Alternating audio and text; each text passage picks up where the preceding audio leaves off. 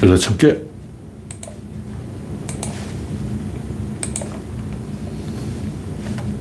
하나, 둘, 셋. 네. 조금 느리게 두고 있습니다. 네. 창이 떴습니다. 화면에 이상이 없죠? 이상이 있으면 말씀해 주시기 바랍니다. 음성이 잘 나오는지 모르겠습니다. 음성 테스트 한 번 더. 네. 소리는 잘 나오고 있다. 이렇게 봅니다.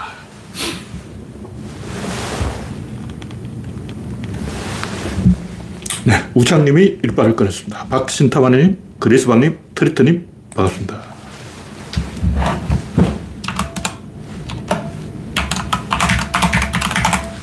네. 오늘은 10월 22일 단풍 전선이 아직 설악산에서 맹렬하게 남하하고 있는데 아직 서울 시내까지는 안 왔고 강원도까지 왔어요. 강원도 일부 지역 한 5분 응선까지 올라가면 단풍을 볼 수가 있습니다. 근데 올겨울에 추위가 일찍 찾아와서 일부 그 단풍이 들지 않고 시들어버렸어요. 갑자기 서리가 오는 바람에 단풍이 예년처럼 예뻐지는 않습니다. 그러나 그럭저럭 괜찮은 데는 또 괜찮아요. 네. 이재경님, 어서오세요. 현재 19명이 시청 중입니다. 구독자는 2,900명. 여러분의 구독과 알림, 좋아요는 큰 힘이 됩니다. 지금 이 시간에 광화문에서 난리가 났던 이게 저쪽에서 맞불 집회까지 열어가지고 이 언론에서는 맞불 집회를 중심으로 사기를 치고 있죠. 이런 식으로 이상한 효잡을 하면 IQ가 떨어지는 사람들은 아, 이쪽에서 이렇게 맞불 대응을 해서 불을 끈다 이렇게 생각하는 게 그 불에다 기름을 붓는 거예요. 이승만이 깡패 동원해서 학생 두들 패던 4.19하고 똑같은 거예요. 혁명을 부르는 짓이라고. 우리는 민주주의를 보호해야 되는 거예요. 민주주의를 어떻게 파괴할 수 있는가? 깡패로 파괴할 수 있다. 이승만이 한 짓이죠. 유신으로 파괴할 수 있다. 박정희가 한 짓이죠. 학살로 파괴할 수 있다. 전두환이 한 짓이죠. 이 사람들은 민주주의를 파괴하다가 이렇게 된 거죠. 민주주의를 파괴하는 건 민주주의가 아니에요. 가끔 이제 정신없는 사람들이 민주주의를 파괴하는 것도 민주주의다. 개소리 하는 사람이 있어요. 민주적으로 당선된, 당선된 대통령이 삽질하는 것은 민주적이다. 뭐 이런 정신병자 같은 또라이 민주주의가 있는데 민주주의는 계속 업그레이드가 되는 거예요. 이런 과정을 통해서 업그레이드 되는 거라고. 민주주의는 뭐 고대 그리스부터 시작해서 온갖 시행착오를 다 겪어오면서 별의별 일이 다 있었던 거예요. 그 과정에서 히틀 같은 놈도 나타나고 박정희 같은 놈, 이승만 같은 놈, 별별 사쿠라들, 사이비들, 가짜들이 다 나타난 거죠. 그런 그 가짜들을 타도하는 과정에서 민주주의가 발전하는 거예요. 이것도 짚고 넘어가야 될, 한 번은 겪고 넘어가야 될 시행착오다. 그런데 저쪽에서 맞불을 지르는 것은 진짜 미친 짓이에요. 왜냐하면 쟤들 통제 안 돼요. 쟤들은 뭔가 공신이 되고 싶은 거야. 예를 들면 4.19때 깡패들이 주먹질해서 대학생들을 때려 죽이면 그걸로 끝나는 게 아니에요. 걔들은 권력을 차지하려고 그런다고. 응. 민주당 창당 방해 사건, 뭐 신민당사 강목 사건, 이게 다 이철성하고 그 깡패들이 응?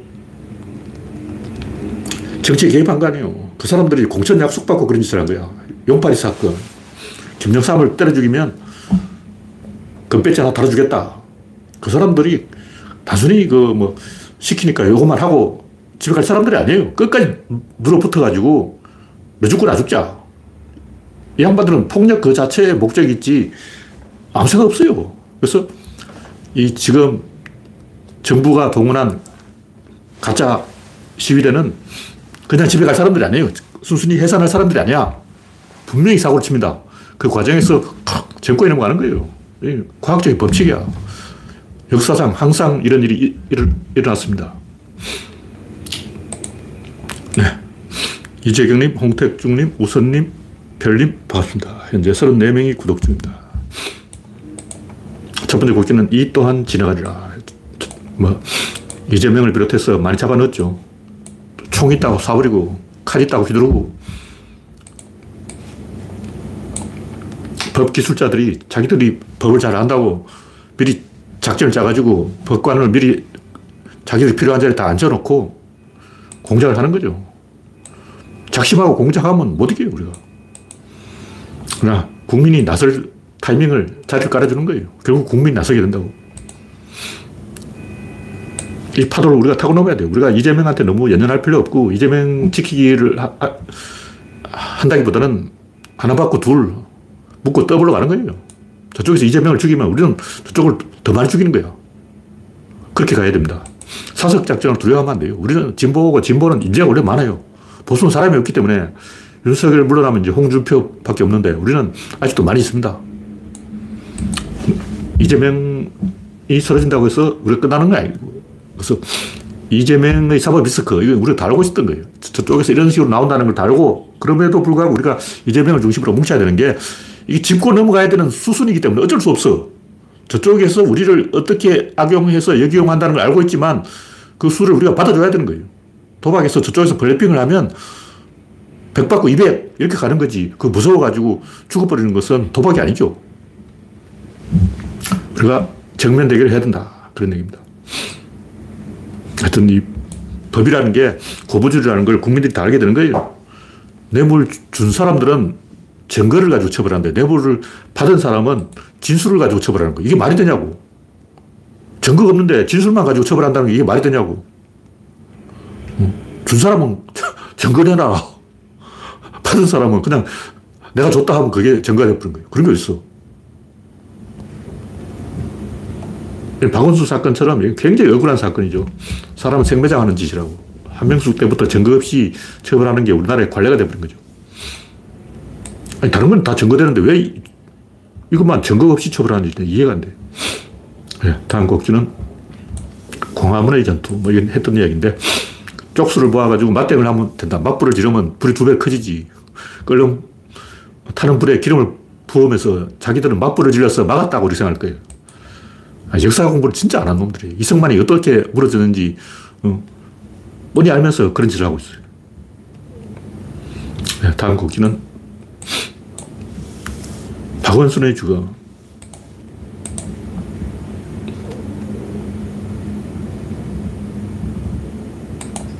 네, 박원순의 죽음에 대해서는 제가 글을 써놓은 게 없는데, 제가 하고 싶은 얘기는, 이 심리가, 대중들의 심리가, 뭐 유태인 이야기로 제가 지난번에 다 이야기했지만, 유태인이 죄가 있어서 죽이는 게 아니고, 섹스피어, 베니스의 상인, 유태인 샤일록, 어, 사람 심장 칼로 잘라가려고 그래요. 이런 얘기 왜 나왔냐고. 유태인이 왜 갑자기 미워졌을까요? 지금 우리나라 조선족 이야기하고 똑같습니다. 유태인은 떠돌이에요, 떠돌이. 다른 지역에서 왔단 말이에요. 지역주의 똑같죠? 호남 사람들이 경상도 쪽으로 간 거야. 외부인들이 자기 동네 오면 화를 내는 거예요.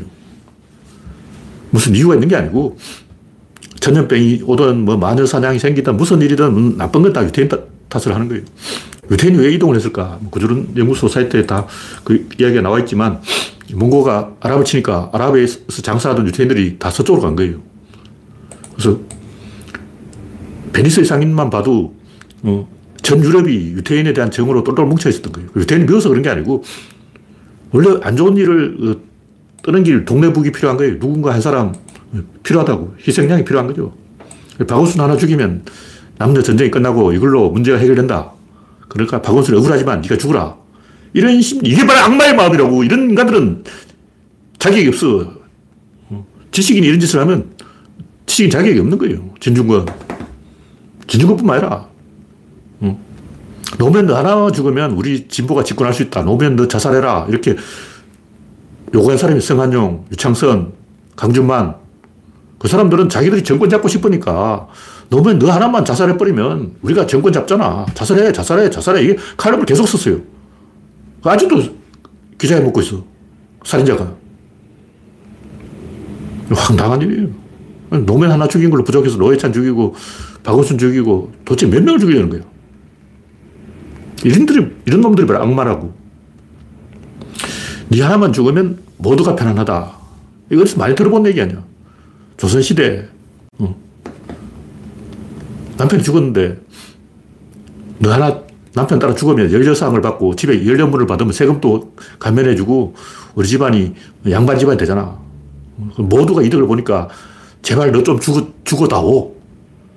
조선시대에 그 많은 연료문, 연료비들이 왜 생겼는지 우리가 생각을 해봐야 돼요. 너 하나만 죽으면 모두가 편하다. 박원순 너 하나만 죽어라. 누구 입에서 그런 말 나왔냐? 진중권! 죽여야 돼, 이런 거는. 사람 죽이는 인간들이라고. 근데 이 사람들에게 진실을 말해줘봤자 절대 납득을 안 해요. 일배충들에게 너 왜 그러냐? 그 사실관계 아니잖아. 드레피스가 유태인도 아니고, 드레피스가 간첩도 아니고, 그다 거짓말이잖아. 이런 얘기 백날 해봤자 안 먹혀요. 왜 안 먹히냐? 그 사람들은 고통받고 있기 때문에. 일배충들은 군대를 가야 돼. 고통을 받는다고. 아, 뺑이 치는구나. 아, 2년 동안 좀 뺑이 쳐야 되는데, 군대 가기 3년 전부터 스트레스를 받아요. 아, 내년에는 군대 가야 되나? 6개월 후에 가야 되나? 3개월 후에 영장이 나오나? 이러고 있으면 스트레스를 받는 거예요. 그 고통이 실제 있단 말이에요. 고통이 있는데, 아, 그거는 뭐 어쩌고저쩌고, 뭐 페미니스트 와서 떠들면 화가 나죠. 화가 나니까 때리는 거예요. 주먹질 하는 이유 딱 하나예요. 화가 나니까 그런 거예요. 아무나 맞아라. 박우순 네가 맞아라. 이렇게 돼버린 거예요. 그러니까 한나 렌트가 개소를 했는데 우리는 나약한 공무원이 수동적으로 악에 끌려든다. 이거 거짓말이에요. 한 번 살인을 해보면 살인 중독자가 되고 그때부터는 호르몬이 나오고 엔돌핀이 나오고 아드레날린이 솟구치고 어깨 힘이 들어가서 야 사람 죽이는 거 재밌네. 죽이자. 이렇게 되는 거예요. 징기스칸 100만 명 정도 죽인 건 죽인 것도 아니지. 천만 명 죽여야지 히틀러. 도조 히데키. 살인 중독자라고. 교도소에 갇혀 있는 사람들 죄수들 당신들이 잘못했다고 아무리 설득을 해봤자 절대 설득이 안 돼요. 왠지 아세요? 그 사람들은 고통을 받고 있어. 지도 누구한테 맞았어. 조폭들 제가 조, 최근에 조폭 유튜브를 좀 봤는데 이 양반들이 매일 빠따를 맞는 거예요. 오늘 또 빠따를 맞고 내일 또 빠따를 맞고 모레도 빠따를 맞고 빠따를 안 맞는 날이 없어. 응. 하루도 빠짐없이 빠따를 맞다 보니까 화가 나고 화가 나니까 좁혀는 거예요. 그 너가 좀 잘못했잖냐? 이 말을 아무리 해봤자 아 지금 궁둥이가 지금 어, 내 궁둥이 보라고 피멍이 세 보라고 피멍이 100개야. 자기 궁둥이에 피멍이 100개 들어있는데 네가 뭐 잘했다 잘못했다 옳다 그러다 지식인이 하루 종일 떠들어봤자 전혀 시도 안 먹힙니다. 왜냐면 내 궁둥이가 당장 아프거든. 당장 내가 형님한테 빠따를 맞았는데 패야지. 내가 맞았으니까 패야 되는 거예요. 이거 물리학이라고. 1 더하기 2야. 빠따 맞아서 궁둥이가 툭툭 부은 사람한테 착하게 살자 그러고 뭐 사람을 괴롭히지 말자. 나쁜 짓을 하면 감옥에 간단다. 이런 이야기, 맞는 이야기, 말은 맞죠. 말은 맞는데 그 이야기 백날 해봤자, 어? 조폭 이 궁둥이 까대, 어? 바지 내리고 궁둥이 보여준다고. 형님한테 맞은 어? 멍자국이 100개 있어. 하, 하루에 10방씩 맞아. 그 나약한 공무원이 수동적으로 끌려가는 게 아니고 도박 중독자처럼 히로뽕 중독자처럼 살인 중독에 걸려서 적극적으로, 능동적으로, 선제적으로 살인을 하는 거예요. 누가? 진중권, 유창선, 성한용, 강준만. 다 개새끼 아니야. 살인자라고, 이런 놈들이. 너 하나 죽으면, 노무현 너 하나만 죽으면 우리가 집권할 수 있다. 제발 죽어달라. 이런 짓을 하고 있다고. 살인 중독이죠. 우리가 아무리 입으로 논리적으로 바른 말로 설득해봤자 전혀 안 먹힙니다. 이런 놈들은. 이미 중독자예요. 히로뽕 중독자한테 마약은 해로운이다. 그왜 먹냐? 이미 중독됐는데 그런 얘기 무슨 의미가 있냐고. 우리가 좀 정신 차려야 됩니다. 이건 중독이다. 그래야 돼요. 이 정도로 이야기하고. 네. 엄영님, 랜디로저님, 강물님, 이영수님, 반갑습니다. 하여튼, 뭐, 이재명이 옳은지, 그건 저, 도 관심이 없어요. 그건 중요한 게 아니야. 중요한 건 이런 식으로 넘어간다는 거예요. 집, 사석작전이든 뭐 어떻게 되든 이런 식으로 넘어갑니다. 항상 그래왔어요. 정치라는 게 원래 이렇게 가는 거예요. 그러니까 사법 리스크가 있다 해도 정면 돌파할 수밖에 없어요. 어쩔 수 없어. 다음 곡기는 돈이란 무엇인가. 지난번에 좀 나온 이야기인데 우리나라 사람이 뭐, 아, 코인 이야기를 하다 나왔죠. 이 돈이 뭔지 아는 사람이 없는 것 같아요. 돈이 뭐냐? 우리가 항상 쓰는 게 돈인데 지구 인구 77억 중에 돈이 뭐다? 이거 설명해 준 사람이 아무도 없는 거예요. 아, 항상 돈을 쓰잖아. 궁금할 게 아니야. 이게 뭐냐고. 지갑을 꺼내서 어, 돈을 딱 꺼내가지고 이게 뭘까? 하고 하면 조사를 한번 해봐야 되는 거 아니에요? 근데 왜 이렇게 지구에 사람이 많은데도 돈이 뭘까? 맨날 뭐 돈, 돈, 돈 하면서 하루도 빠짐없이 돈, 돈, 돈 하잖아. 그러면서 돈이 뭔지에 대해서 궁금해 하지 않는지 나 그게 궁금해. 왜? 돈이 뭔지에 대해서 궁금해 하지 않을까. 이 경제학 안 배워도 이 상식적으로 돈이 뭘까? 이 정도는 좀 어, 관심을 가지고 어, 알아놓을 필요가 있어요. 옛날 뭐 마오메시 그랬다 그러나 내가 돼지가 새끼를 치는 건 봤는데 돈이 새끼를 치는 건 못 봤다. 이런 개소리 하면 안 되고 돈은 신용이 요거는 다 알아요. 신용이 뭐냐? 약속이죠. 이것도 다 알아. 돈이 약속이라는 걸 모르는 사람이 어디 있어. 종이에다가 이름 딱 써가지고 어, 내 10만 원 나중에 갚을게 이렇게 약속을 딱 하면 그 약속이 돈이에요. 그걸 사고 팔고 막 하는 게 수표, 음 이런 거라고. 그 음이란 게 별게 아니고 종이에다가 내가 몇월 며칠 날 돈 갚을게 이렇게 써준 돈 갚겠다는 약속이 약속. 그 약속을 화폐처럼 거래하는 거예요. 약속하면 그게 돈이야. 요, 요건 누구나 다 안다고. 요 정도를 가지고 돈에 대해서 좀 안다 이러면 안 되지. 그럼 이자는 왜 받냐고. 다 이유가 있죠. 돈은 권력입니다. 이걸 알아야 돼요. 사람들이 모르는 게 돈이 권력이라는 걸 모르는 거예요. 뭐 지난번 다 이야기했지만 100만 원씩 저금해서 1억 만들기보다 1억을 대출하고 100만 원씩 까나가는 게 더 합리적이에요. 왜냐하면 100만 원씩 저축하면 하다가 중간에 적금 깨먹어. 조금 하다가 작심 삼일 오래 못 가는 거예요. 근데 미리 이미 1억을 대출하고 까나가는 것은 이거 할 수밖에 없어요. 왜냐하면 은행 통장에서 자동으로 나 빠져나가 버려요. 월급 통장에서 자동으로 나가버리기 때문에 이거는 뭐 어, 자기가 빵꾸 내고 싶어도 할 수 없어요. 안 되면 이제 카드 돌려받게 해야 돼요. 그러니까 중요한 것은 권력이라는 게 무엇이냐. 약속을 지키게 하는 게 권력이에요. 지난번에 다 이야기했지만 그 돈이라는 것은 그냥 약속이 아니고 그 약속을 지키지 않을 수 없게끔 강제하는 바로 그것이 돈이라는 거죠. 돈이 없이 현물로 하면 아, 지금 뭐 배가 안 와서 줄 수가 없네. 예를 들면 너희 뭐 가을 되면 감 백상자 준다 그랬잖아. 가을 됐는데 뭐 태풍이 와서 다, 다 날아가. 저 감나무 보라고. 저 봐. 저 감 열렸나. 태풍에 감이 다 떨어졌다니까. 없어. 이렇게 하면 채권자가 받아, 받아갈 방법이 없어요. 다시 말해서 약속을 지키도록 강제할 방법이 없는 거예요. 그래서 돈이라는 것은 그냥 약속하는 게 물물교환은 어, 약속을 강제할 방법이 없어. 왜냐하면 썩은 거 준다니까. 일단 내가 상대방한테 사과를 백상자 줄 때는 깨끗한 좋은 사과를 줬는데 저쪽에서 줄 때는 썩은 사, 과를 준다고. 그렇고 왜 썩은 걸 주냐면 안 썩었다 그러고 네가 보관을 잘못해서 썩은 거 아니야 그러고 약속을 지키게 강제할 방법이 없는 거예요. 옛날부터 그랬어요. 뭐금 가지고 거래할 때도 겉에만 검 칠해놓고 속에는 구리고 우리나라는 어떤 게 문제가 되냐면 납을 가지고 은을 칠해가지고 가짜 은화를 만들었어요. 그래서 이게 조선시대 문제가 돼가지고 우리나라가 은광 개발을 중단하게 된 거예요. 가짜 은이 막 유통되는 거예요. 그러니까 약속을 지키게 강제할 방법이 없는데 그걸 강제하는 바로 그것이 화폐다. 이런 본질을 알아야 돼요. 그걸 잘 강제하는 게 바로 사회보장제도인 거예요. 사회보장제도라는 것은 아까 얘기했듯이 월급에서 까는 거야. 우리가 생각하면 사회보장제도는 국민한테 세금을 많이 뜯어가지고 뭐, 음, 많은 혜택을 주는, 주는 거다. 이렇게 생각하는데 그 착각이에요. 그 거짓말이야. 사회보장제도는 국민에게 혜택을 주는 게 아니고 많은 세금을 걷는 게 아니고 월급에서 까는 겁니다. 약속을 지키지 않을 수 없게끔 강제하는 그게 바로 사회보장제도예요. 왜냐하면 사람들이 약속을 안 지키니까. 그걸 잘 알아야 돼요. 왜 서구 사회는 사회보장제도를 할까? 간단해요. 인간들이 약속을 안 지키니까. 우리나라는 이제 돈을 모아가지고 뭐 집 사고 하는데 미국에서는 다 대출을 해줘서 집부터 줘요. 일단 집을 한 채 주고 월급에서 깐다고.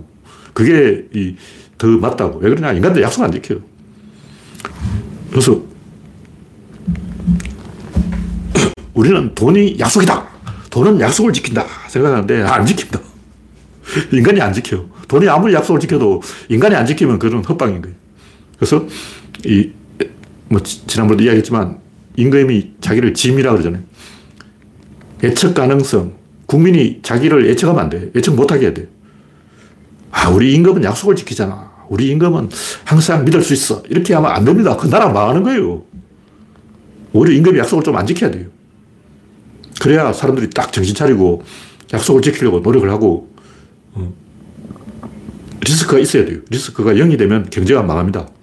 그래서 코인이라든가 뭐 자본주의 돌아가는 시스템 보면 전부 이, 전부 약간씩 그, 그 어긋나 있어요. 약속을 딱 지켜야 되는데 안 지켜. 왜 물가가 오르고 금리가 왔다 갔다 하고 막 환율이 이랬다 저랬다 하냐. 그게 고정되면 장점이 있고 또 단점이 있어요. 그래서 구조론을 말하면 동적 균형. 계속 균형을 찾아가지만 동시에 계속 이게 어긋나야 돼요. 이쪽이 변하면 이쪽이 따라가고 이쪽이 올라가면 이쪽이 따라가고 계속 따라가야 된다. 근데 이 따라가다 보면 결국 한 방향으로 가게 돼 있어. 그냥 물가가 오르는 방향으로 가지 오르기도 하고 내리기도 하고 이렇게 하면 안 돼요. 이러면 망해. 계속 올라야 돼. 그래야 이 약속이 지켜지지. 만약 물가가 오르기도 하고 내리기도 하면 가게가 다 파산합니다. 왜냐하면 이 소비를 늘릴 수는 있는데 줄일 수는 없거든. 경기가 좋을 때 늘릴 수는 있는데 경기가 나쁘다고 줄일 수는 없어요. 왜냐면 줄이면 굶어 죽어. 사람 죽는다고. 늘릴 수는 있는데 줄일 수가 없기 때문에 한 방향으로만 이게 계속 이걸 밸런스를 맞추게 돼 있어요. 그래서 자본주의라는 것은 화폐라는 것은 계속 이렇게 가계와 그 약속이, 사회가 사회의 약속과 가계의 약속이 밸런스를 맞춰가는 균형점을 찾아가는 것이다. 그런 제도이다. 이걸 이해를 해야 됩니다. 뭐이 정도로 이야기하고, 네. 다음 꼭지는 빛보다 빠른 아빠. 이게 뭐냐면 어린이가 교통사고를 당할 뻔 했는데 아빠가 미친 듯이 뛰어와서 미친 듯이가 아니고 아주 빠르게 뛰어와서 아기를 구했다. 뭐 이런 동영상이 있는데 그게 중요한 게 아니고 이 교통사고가 나는 이유는 어린이들이 특히 저 길 건너편에 부모가 있으면 차가 오는지 안 보고 뛰어갑니다. 좌우로 살피라고 아무리 백날 얘기해봤자 맞은편에 엄마가 있어. 그 엄마가 반갑잖아. 반가운 마음이 크기 때문에 그냥 돌진하는 거예요. 그 어린이들의 차도 돌진. 그래서 이, 이걸 막으려면 물리적으로 막아야 돼요. 그래서 초등학교 근처에는 그 아예 보도하고 인도 사이에 철책을 쳐가지고 어린이들이 뛰어넘지 못하게 막아놨어요. 왜 그러냐. 애들이 질주 본다고 막을 수가 없어. 그걸 이 말로 설득해가지고는 안 되고 물리적으로 체험을 해야 돼요. 그럼 그런 것을 훈련하는 공원을 만들어서 어린이들이 이 1년에 한 번씩 교통안전 체험을 하게 해야 되는데 거기는 자동차가 어린이가 횡단보도에 뛰어들려고 할 때 자동차가 팍 오다가 급정거하는, 가는 사람이 타고 직접 운전하면 안 되고 이제 모형 장치로 인형으로 그 가짜 자동차로 안에 운전자 없이 사람 앞에서 자동차가 팍 서는 거를 이 훈련해야 됩니다. 직접 해야 되는 거예요. 뭐 수영을 배운다거나 자전거를 배우는데 말로 배우는 게 아니고 직접 자전거를 타봐야 되고 수영을 배우려면 물에 빠뜨려 봐야 되고 교통안전체험도 직접 그걸 교통사고가 날 뻔한 상황을 겪어봐야 돼요. 특히 강아지라든가 고양이 자동차가 오는데도 가만히 보고 있어요. 왜냐하면 그게 이 자기한테 접근한다는 걸 인식을, 인식을 못 합니다. 왜냐하면 변화가 없기 때문에. 인간의 눈은 변화에 주, 주목하게 되어 있기 때문에 이 자동차가 강아지를 향해서 달려오는데 강아지 입장에서는 저게 무슨 이 벽처럼 보여요. 무생물처럼 보인다고. 살아있는 것이 내한테 온다는 것을 지각을 못 합니다. 그걸 훈련을 해야 되는 거예요. 그래서 어떻게 하냐면 강아지를 딱 묶어놓고 자동차로 강아지 쪽으로 확 가다가 그 앞에서 그 브레이크를 밟는 거를 몇 번 훈련시켜주면 강아지가 깜짝 놀라가지고 아, 자동차가 나한테 관심을 갖고 있구나. 이해를 하는 거예요. 고양이도 가만히 있다가 자동차가 코앞에 오면 점프를 해요. 그 점프를 하면 부딪히는 거죠. 차를 가만히, 계속 가만히 있으면 지나가 버릴 건데, 그걸 훈련을 해야 됩니다. 그래서 이것뿐만 아니라 제가 이런 얘기를 하는 이유는 우리 사회의 많은 부분이 사람들이 뭔가를 몰라서 그런 게 아니고 훈련을 안 하면 알아도 안 돼요. 예를 들면 뭐 갑자기 사고가 났다거나 그때 왜 빨리 뛰어들어서 구해주지 않고 구경만 하고 있냐. 훈련을 안 해봐서 그런 거예요. 훈련을 안 해봤는데 어떻게 하냐. 갑자기 막 위기 상황에서 급하게 대처할 수가 없습니다. 갑자기 불이 났다. 불 꺼야 될 거 아니에요. 소화기 가지고 끄는 훈련을 해봐야 되는 거예요. 소화기를 한 번도 사용 안 해본 사람은 갑자기 불이 나도 그걸 못 끄는 거예요. 당연히 못 끄는 거지. 네. 다음 곡지는 인간의 지능이 높은 이유. 이것도 재밌는 이야기인데, 가만히 생각해보니까 사람들이 인간의 지능이 왜 높은지 아무도 모르는 것 같아요. 지구상에 77억이 있는데 왜 이걸 모르냐고. 좀 관심을 가지고 연구를 해봐야 돼. 검색해보면 뭐 잡다한 이야기 나오는데 다 개소리.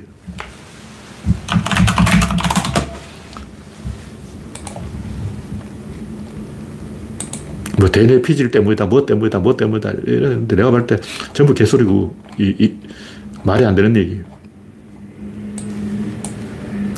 제가 일곱 가지를 분석해놨는데, 이제 중복되는 것도 있을 거예요. 이거 결론이 뭐냐면, 인간이 지능이 높아지는 이유는 상호작용 효과 때문이다. 그래서 여기서 중요한 것은, 그, 이런 걸 이야기한 사람들이 뭐, 뭐 곡선적으로 진화한다는 직선적으로 진화하는 게 아니라 이렇게 개소리 하고 있는데 이런 식으로 이데올로기 만들면 안 돼요. 진화는 그냥 진화라고 거기에 무슨 이데올로기 들어서 직선주의, 곡선주의 그러고 남자는 직선, 의자는 곡선이야 그러고 뭐 개소리 하면 안 됩니다. 왜 개소리를 하냐고. 정신병자 아냐. 무슨 진화에 직선주의가 있고 곡선주의가 있어. 그냥 진화하는 거지. 모든 진화는 직선이에요. 곡선 진화는 없어. 근데 곡선이라고 말을 해도 되, 기 때문이다. 말은 돼. 그냥 말이라는 것을 갖다 붙이면 되니까. 그 곡선적으로 지난다는 사람이 하는 얘기는 이렇게 갈라졌다가 다시 이게 합쳐지기도 하다가 뭐 이렇게 진화했다는데 그건 본질이 아니고 개소리, 개소리. 근데 그렇게 볼 수도 있습니다. 그렇게 볼 수도 있는데 핵심을 가지고 이야기해야지. 지지를 가지고 이야기해야지. 곁가지 뭐 잡다한 거 가지고 어. 이런 얘기 나온 이유는 옛날에는 그 인간이 단선적으로 지났다고 생각했어요. 뭐 오스트랄로피테쿠스부터 호모 에렉투스, 무슨 투스, 무슨 피스 잔뜩 하다가 이제 마지막으로 사피엔스 이렇게 일직선으로 짜고 왔다고 옛날 사람들이 주장을 했기 때문에 근데 유, 유골이 많이 발견되니까 거기다 이름을 계속 붙이니까 어, 다양한 것처럼 어, 데니소브안 떠 있고 네안데르탈 있고 또 무선인, 무선인, 호모 하빌리스 뭐 호모 날레디 이렇게 잔뜩 많으니까 이제 곡선주의라 그러는데 그 아무 의미가 없는 거예요. 그 이름을 붙인 거야. 아, 내가 그랬잖아. 자꾸 이름 붙이지 말라고. 뭐 공룡이, 화석이 발견될 때마다 이름을 붙이는 거예요. 그럼 어떤 얘기냐 공룡 새끼, 공룡 청년, 공룡 중년, 공룡 장년, 공룡 할배, 이게 다섯 종의 공룡이 생겨버려요. 그러니까 같은 공룡인데 어린 공룡, 청소년 공룡, 20대 공룡, 30대 공룡, 40대 공룡, 이걸 다 다른 종으로 분류해가지고 공룡이 다섯 가지나 돼. 이게 장난 아니야. 말장난이지, 진짜. 뭐 호모 날레디, 호모 하빌리스, 호모 에렉투스, 호모 오스트랄로피테쿠스 이렇게 이름을 붙여놓은 것은 과학자들이 자기 이름 붙이려고 호모 동렬 투스 하나 딱 붙이고 지 이름 넣으려고 계속 이름을 붙이다 보니까 이렇게 이제 직선이 아니고 곡선이 된 거예요. 그 과학자들이 자기 이름 넣으려고 그렇게 한 거고 아무 의미가 없는 개소리예요. 진실을 이야기하죠. 인간의 지능이 왜 높아졌냐. 제가 볼때 이게 밸런스입니다, 이게. 원숭이는 밸런스가 안 맞아요. 왜냐? 원숭이는 나무 위에서 생활하거든. 나무 위에서 생활하는 원숭이는 나무 위라는 그 매달리기 좋은 신체 밸런스를 갖고 있는 거예요. 인간은 달리기를 해야 되는데, 달리기를 하려면 달리기에 맞는 신체 밸런스를 가져야 돼요. 나무에서 숨어야 됩니다. 이렇게 딱 숨어야 되는데, 달리는 숲을 너머에 호랑이가 있는지, 사자가 있는지, 늑대가 있는지 봐야 되는 거예요. 그리고 고개를 쭉 빼야 되는 거예요. 이게 달리는 순간 숲 속에 숨는 게 아니라 어차피 자기는 노출 다 됐어. 달리는 순간 이미 노출된 거야. 저쪽에 표범 두 마리, 저쪽 호랑이 세 마리, 저기 사자 다섯 마리. 나는 이미 노출됐다고. 그러니까 내가 먼저 상대를 봐야 되는 거예요. 여기서 신체 밸런스가 바뀌면서 이렇게 이제 대가리 빡이 이렇게 생긴 거죠. 그러니까 호모 에렉투스라든가 저 오스트랄로피테쿠스는 키가 작아요. 한 1m 20? 1m 20이면 숲풀보다 키가 작습니다. 그러면 숲풀 사이를 싹 기어다닌다고. 자기가 먼저 눈에 띄면 안 되는 거예요. 이 작아요. 여기 왜 작냐? 튀어나오면 안 된다고. 이 튀어나오면 덜, 덜 켜. 호랑이가 보잖아. 호랑이가 막 쫓아오는데 여기 작아야 아, 숲풀 속에 딱 숨어서 어, 기어다니는 거죠. 그래서 인간이 키가 1m 80, 키가 커지면서 숨어야 된다. 숨는 전략에서 먼저 보는 전략으로 전략이 바뀐 거예요. 이걸 이야기해야지. 뭐 개소리 하고 있어. 무슨 직선이 어떻고 곡선이 어떻고 장난하냐. 그래서 원래 이 호모 에렉투스 시절에 인간이 키가 안 컸어요. 1m 20 정도에서 1m 80 정도로 키가 커지면서 숨어 다니는 전략에서 먼저 발견하는 전략으로 전략을 갈아타면서 거기에 맞게 두개골이 변형된 거예요. 두개골이 변형되면서 균형점을 찾아가는데 이 균형점을 찾아가려면 어떤 문제가 생기냐면 속 공동이 있어요, 공동. 속에, 요 뒤에 뭐가 있냐? 아무것도 없어. 여기는 뇌가 있는데, 요, 요 뒤에 뭐가 있냐면 텅 비었습니다. 그러니까, 밸런스를 맞추기 위해서 이렇게 된 거지, 실제 이 용도가 있는 게 아니라는 거죠. 공동이 있다는 것은 인간의 뇌가 아무 짝에도 쓸모없이 그냥 폼으로 달고 다닌다는 거죠.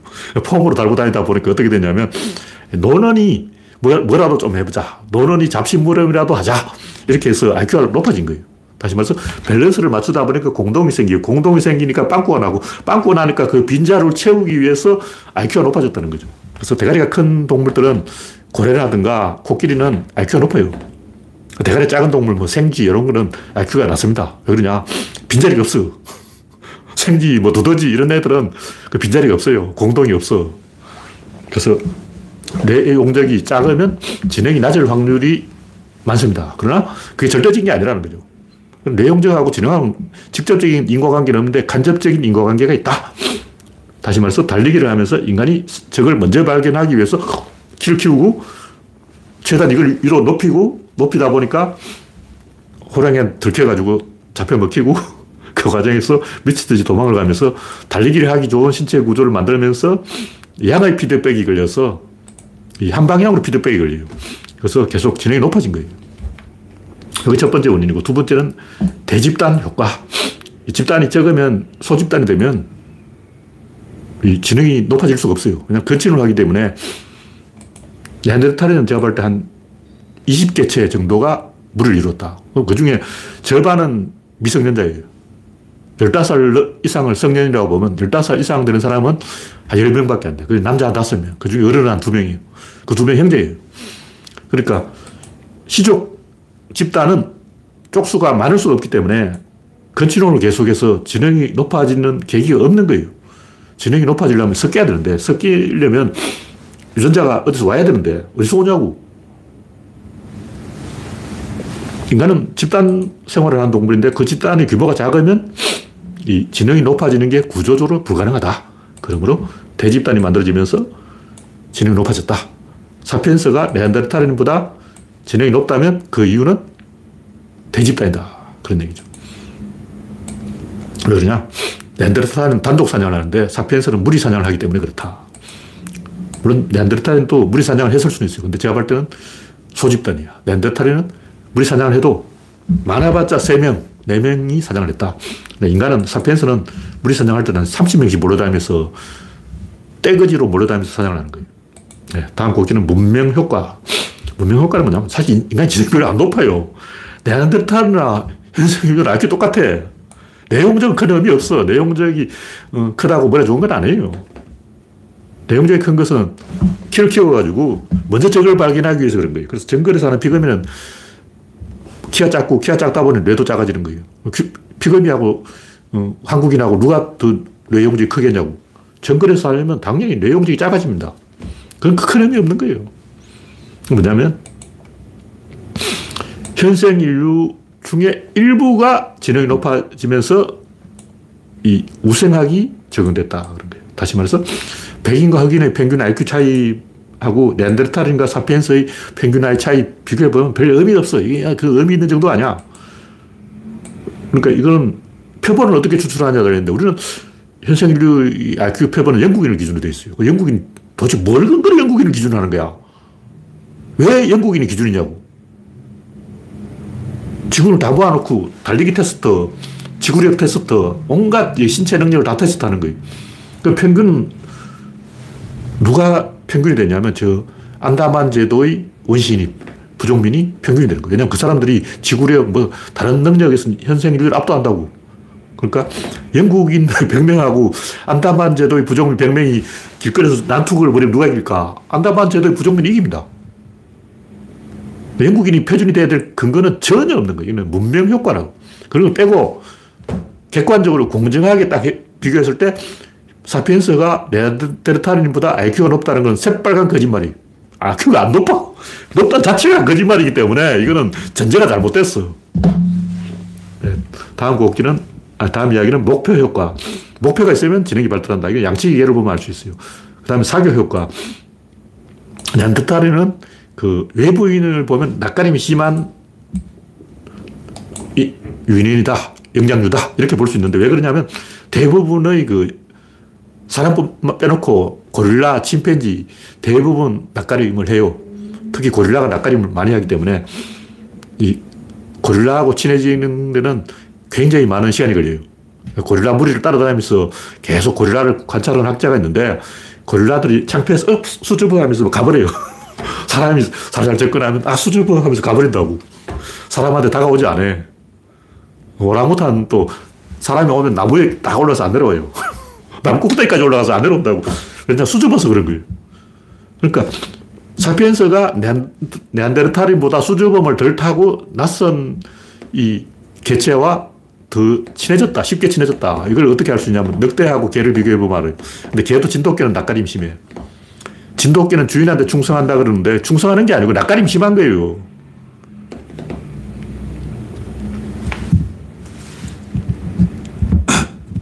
리트리버가 낯가림이 없어요. 그래서 리트리버는 아무나 막 사람만 보면 달려가. 저번에 이 유튜브 동영상을 보니까 미어캣이 있는데 그 미어캣은 낯선 사람을 봐도 막 무조건 달려가서 안 껴요. 고양이도 어떤 고양이는 사람 근처에 안 오고 어떤 고양이는 외부에 보면 무조건 달려가서 품에 안겨. 그러니까 고양이도 고양이에 따라서 낯가림을 하느냐 안 하느냐가 하늘과 땅 차이인데 인간과 그 다른 영장류도 낯가림의 차이가 있다. 그리고 사피엔스는 낯가림을 덜 하는 사교적인 영장류다. 늑대하고 개를 비교하면 개는 사교적이고 늑대는 낯가림 심합니다. 또 곰도 그래요. 인간이 숲에서 곰을 한 번 봤다면 곰은 사람을 50번 본 거예요. 곰은 먼저 에이리안 후각과 청각으로 사람의 존재를 알아채고 피합니다. 저 앞에 사람이 온다 하면 피해버려요. 가끔 이제 뻔뻔스러운 곰이 사람을 공격하는데 걔는 좀 문제 있는 곰이고 정상적인 곰은 먼저 사람을 피합니다. 근데 새끼 딸린 곰은 피하지 않아요. 덤벼. 조심해야 돼. 그래서 곰이 새끼 낳는 철에는 숲에 안 가는 게 좋습니다. 예, 다음 곡 이야기는 추방 효과. 이는 인간은 자녀를 12살 되면 쫓아내요.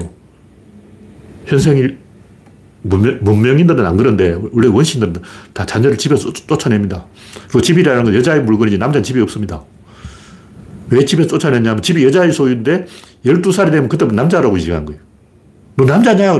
너 남자야. 나가! 남자는 집에서 추방인 거예요. 그럼 12살까지는 왜 이 여자 집에 키우냐 하면 12살까지 남자가 아니야. 그냥 어린이야. 13살부터 남자가 되는 거예요. 너 남자냐? 어, 남자야? 그럼 나가! 바로 얄짤없이 집에서 주방인 거예요. 이게 이 인류의 IQ를 높였다. 왜냐면 집에서 주방된 사람들이 떠돌아다니면 장사를 해야 되는데 먹고 살려면 머리가 좋아야 돼요. 유태인들이 장사를 하잖아. 그래서 유태인 중에도 독일계 아슈케나즘이라고 그러죠. 그 사람들이 제일 머리가 좋아요. 지금 유태인들은 IQ가 평균 100이야. 왜냐면 아프리카 유태인, 뭐 시베리아 유태인, 스페인 유태인 다 모아보면 그 사람들은 지능이 안 높아요. 그럼 지능이 높은 유태인 누구냐 하면 독일계 유태인인 거예요. 그럼 독일계 유태인은 왜 지능이 높냐? 독일계 유태인은 혼혈이야. 순종 유태인이 아니라고. 그래서 다른 유태인들이 독일계 유태인을 싫어해요. 같은 유태인이지만 너 독일계냐? 꺼져 그런다고. 혼혈이니까. 그래서 피가 섞이는 과정에서 지능이 높아졌다. 이 결론은 지금까지 이야기한 여섯 가지 전부 상호작용이라는 거죠. 상호작용에 의한 양의 피드백이 걸려서 그런 거예요. 그럼 음의 피드백은 없냐? 음의 피드백은 거의 없습니다. 가끔 있는데 그게 이제 섬 외소화 효과. 섬에 가면 작아져요. 왜냐면 그 상호작용 자체가 감소한 거예요. 보통 섬이 뭐 먹을 게 없어서 작아졌다는 제가 봤을 때 먹을 게 없어서 그런 게 아니고 그 시베리아에 마지막까지 남아있던 그 맘모스가 그렇게 작아진 게 아니에요. 그것도 아주 작은 섬인데 왜 안 작아졌냐. 그섬 외소화 효과라는 게 먹을 게 없어서 식량이 부족해서 작아진 게 아니고 뭐 그것도 하나의 원인인데 그것보다는 상호작용 자체가 감소한 거예요. 우리가 흔히 볼 수 있지만 이 두목 침팬지나 두목들은 스트레스를 받기 때문에 대가리 커져요. 김어준 뭐 대가리 커지죠. 대가리 커지냐. 대가리 커지는 이유는 호르몬과 관계가 있다고 저는 보는데 상호작용이 활발할수록 더 많은 스트레스를 받고 더 많은 스트레스를 받으니까 더 많은 호르몬이 나오고 그게 머리통 크기에 영향을 미치는 게 아닐까. 그렇게 보는 거죠. 왜 그렇게 보냐면 개나 여우라든가 사람이 키우면 사람이 손을 타는 순간 대가리가 작아져. 이 자체가 작아지는 거예요. 왜냐하면 사람한테 의존하니까 이 상호작용이 감소한 거예요. 야생 환경에서는 막 들판에 뛰어다니고 어, 다른 동물하고 싸우고 치고받고 날씨도 변하고 하는 동안 그 상호작용이 증가하는데 인간이 키우니까 가만히 앉아있어도 밥 주지, 어, 뭐 할 게 없잖아. 그래서 상호작용이 감소하다 보니까 머리가 작아졌다. 이렇게 볼 수가 있습니다. 이건 좀 과학적으로 좀 더 연구를 해봐야 돼요. 이 정도로 이야기하고. 근데 이게 이 흥미있는 주제다. 네. 시간이 조금 남았기 때문에 하나를 건너뛰고 마지막으로 신유물론 이, 이야기를 하겠습니다. 뭐 건너뛰는 것도 했던 이야기. 신유물론이라는 게 뭐냐면 제가 아직 5분밖에 검색을 안 해봐서 아, 저도 잘 몰라요. 모르는데 제가 읽어보진 않았어요. 저 구조론 게시판에 신유물론하고 물음표를 붙여놨는데 읽어보진 않고 주물터 보니까 바깥을 보지 말고 안을 보자. 이 구조론에서 하는 얘기 아니야. 구조가 뭐냐? 구조가 아니에요. 어떤 뭐가 물체가 있다면 속을 이렇게 빼보는 게 이게 구조론이라고. 근데 사람도 이걸 안 빼본다고. 그냥 본능이 본능. 인간이 본능적으로 바깥을 보게 되는 거야. 원인과 결과. 원인은 바깥에 있어. 항상 무조건 원인은 바깥에 있다고 인간은 넘겨 짚어버려요. 가만히 있는데 바깥에서 세균이 침투했어. 바깥에서 뭔가 들어왔어. 항상 그렇게 생각하는 거예요. 그냥 다치, 다친 게 개념이 없기 때문에 그 안을 설정할 수 없어요. 근데 한강 어대성 사건 보면 사람이 죽었어. 그 결과잖아요. 원인이 뭘까? 아, 죽였으니까 죽었구나. 바깥에서 누군가 칼로 찔렀다고 생각하는 거예요. 안을 봐야 되는데 왜 밖을 보냐고. 그럼 안을 봐라. 그럼 안이 어디냐고. 아무리 봐도 안이 없어. 그 넓은 한강에 안이 어디냐고. 등잔 밑이 어둡다. 물속을 봐야 되는 거예요. 그 물을 빼봐야 돼요. 한강 물의 수위를 낮춰보면 뻘밭이 있습니다. 뻘밭에 발이 빠지면 발이 뻘에 박혀서 안 빠져요. 신발이, 신발을 잃어버려 버린다고. 그 신발을 찾으려면 잠수를 해야 되는 거예요. 그러다가 사망. 왜냐면 한강 안을 봐야 되는데 사람들이 한강 안을 안 보는 거예요. 왜냐면 안 보여. 한강 밖에서 계속 이렇게 두리번거리니까 한강 물 속에 뻘밭이 있는지 알게 뭐야. 등잔 밑이 어두운 거죠. 등잔 밑이 등잔 밑을 사람들이 찾아보질 않아요. 왜냐하면 어두워, 어두워서 안 보이니까 안 보는 거예요. 사람들 본능적으로 모든 원인은 바깥에 있다. 항상 이렇게 밖을 두리번거리고 내부를 들여다보지 않습니다. 그냥 내부를 들여다보는 논리가 없습니다. 원자론부터 원자는 쪼갤 수가 없다. 이 말은 내부가 없다는 거예요. 내부가 없고 외부에서 뭐가 일어난다. 뭐 아주 틀린 말도 아니에요. 그렇게 보면 그렇게 볼 수도 있는데 구조론은 항상 내부를 쪼개본다. 그래서 하여튼 신유물론이라고 뭐 새로운 이제 철학이 등장을 해서 새로운 관점으로 뭔가 21세기 철학 최전선에 서 있다. 뭐 그런 얘기를 하고 있는데 제가 읽어보진 않았어요. 뭐 횡단성 뭐쪽 하는데 다 개소리 같고 일단 이 내용은 다 개소리고 진실은 바깥을 보지 말고 내부를 보자. 내부에 뭐냐? 구조가 있다. 구조를 보자. 이런 얘기고 유물론이라는 단어 자체를 안 좋아해요. 유물, 물이 뭐야? 물체, 물질, 이게 뭐냐고. 물은 성질이 없어요. 성질은 뭐냐면 수학이, 수학이 성질이야. 성질을 알고 싶냐? 어, 수학을 보라고. 수학은 물이냐? 아니잖아. 수학은 물이 아니에요. 유물론은 물질에 뭐가 답이 있다는 얘기인데 수학은 물질이 아니고 답은 수학이 있다는 거예요. 수학이 답이 있다는 건 전 국민이 다 알고 있어. 답이 수학이라는 걸 모르는 바보거든요. 다 알고 있잖아. 수학이 답인데 뭐 개소리 하냐고. 유물론의 그 물 개념에 수학이 빠져 있는 거예요. 물질은 아무 성질이 없고 수학이 성질을 가지는 거죠. 구조는 또 수학입니다. 구조론 수학 중의 수학이 원수학이라고 할 수 있는데 수학을 만들어가는 수학이다. 수학이 뭐냐? 숫자죠. 숫자를 어떻게 만들었냐? 나누기를 하다 만들었어요. 그냥 이런 셀 필요가 없어. 그냥 이런 그냥 있어. 여기 있잖아. 2도 셀 필요가 없어요. 왜 2를 셀 필요가 없냐면 일단 내가 1이야. 2야. 셀 필요가 없잖아. 이미 내가 1이고 이것도 1이네. 1, 1, 2. 셀 필요가 없는 거예요. 그러니까 2는 셀 필요가 없어. 3부터 이제 세야 되는 거예요. 왜냐하면 3을 정하려면 요 간격과 요 간격을 맞춰야 돼. 요 비교를 해봐야 돼. 요게 쫄로 가도 안 되고, 쫄로 가도 안 되고, 요 간격이 딱 맞아야 돼. 요 간격을 맞춰야 되기 때문에 3이라는 실제로 2입니다. 요 사이, 요 사이의 간격을 맞추면 그게 3이야. 그리고 3은 실제로 2이기 때문에 3 안에 2가 들어있어요. 3을 안다는 것은 1을 안다는 거예요. 그러니까 최초의 숫자는 2라는 거죠. 1은 원래부터 있는 거고, 1은 관측자 자기 자신 1이야. 내가 1이고 상대방이 2죠. 근데 2는 비교가 안 돼요. 비교하려면 제3자가 있어야 돼요. 일단 어떤 두 사람이 있다. 두 사람이 있는데 우주 공간에서 이게 이쪽으로 가까워지는지 이게 이쪽으로 가까워지는지 이건 우주 공간에 딱 두 개만 있으면 그걸 특정할 수가 없습니다. 이렇게 가는 거나 이렇게 가는 게 똑같다는 거예요. 이게 가는 건지 이게 가는 건지 그걸 정하는 것은 우주 공간에서 불가능하기 때문에 이만 가지고는 변화를 특정하는 것, 변별하는 것 자체가 물리적으로 불가능한 거예요. 변화의 변별은 뭐냐면 3이에요. 제3자가 개입했을 때 제3자하고의 관계가 변화를 합니다. 다시 말해서 우주 안의 모든 변화는 제3자와의 관계가 변하는 것이다. 1과 2는 변화가 없다. 그러므로 수학이 없다. 셈이 없는 거예요. 변화가 있어야 셈이 있는데 변화가 없으니까 셈이 없는 거죠. 3부터 숫자가 시작되는 거예요. 그럼 3이 뭐가 되냐면 대칭이 되는 거죠. 3이죠. 요 거리와 요 거리가 대칭이 되는 거예요. 3에서 대칭이 만들어진다. 2만 가지고는 이거는 대칭이 아니야. 일단 2만 있다면 이것도 2잖아요. 근데 이건 대칭이 아니에요. 이건 볼펜이고 이건 칼이라고. 이건 대칭이 아니잖아. 근데 2는 대칭이 아니기 때문에 변별하는 게 의미가 없어요.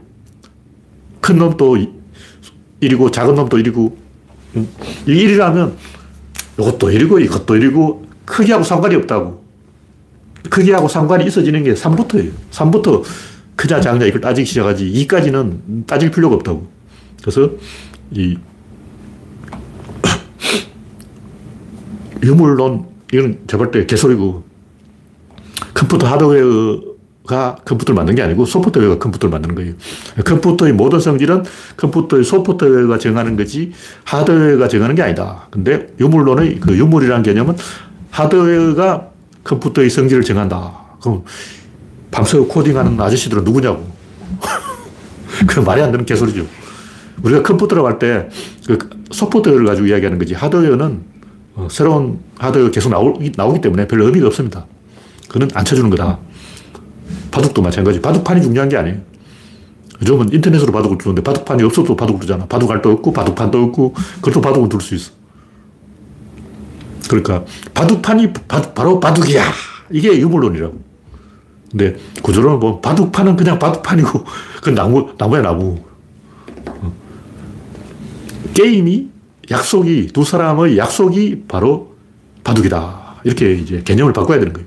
그래서 유물론은 틀린 얘기기 때문에 신유물론은 또 틀린 얘기고 그렇지만 양반들이 바깥이 아니라 내부를 보기 시작했다는 것은 의미가 있다. 그러나 구조론은 원래부터 내부를 보는 이론이다. 그런 얘기입니다. 네. 참여해주신 89명 여러분 수고하셨습니다. 감사합니다.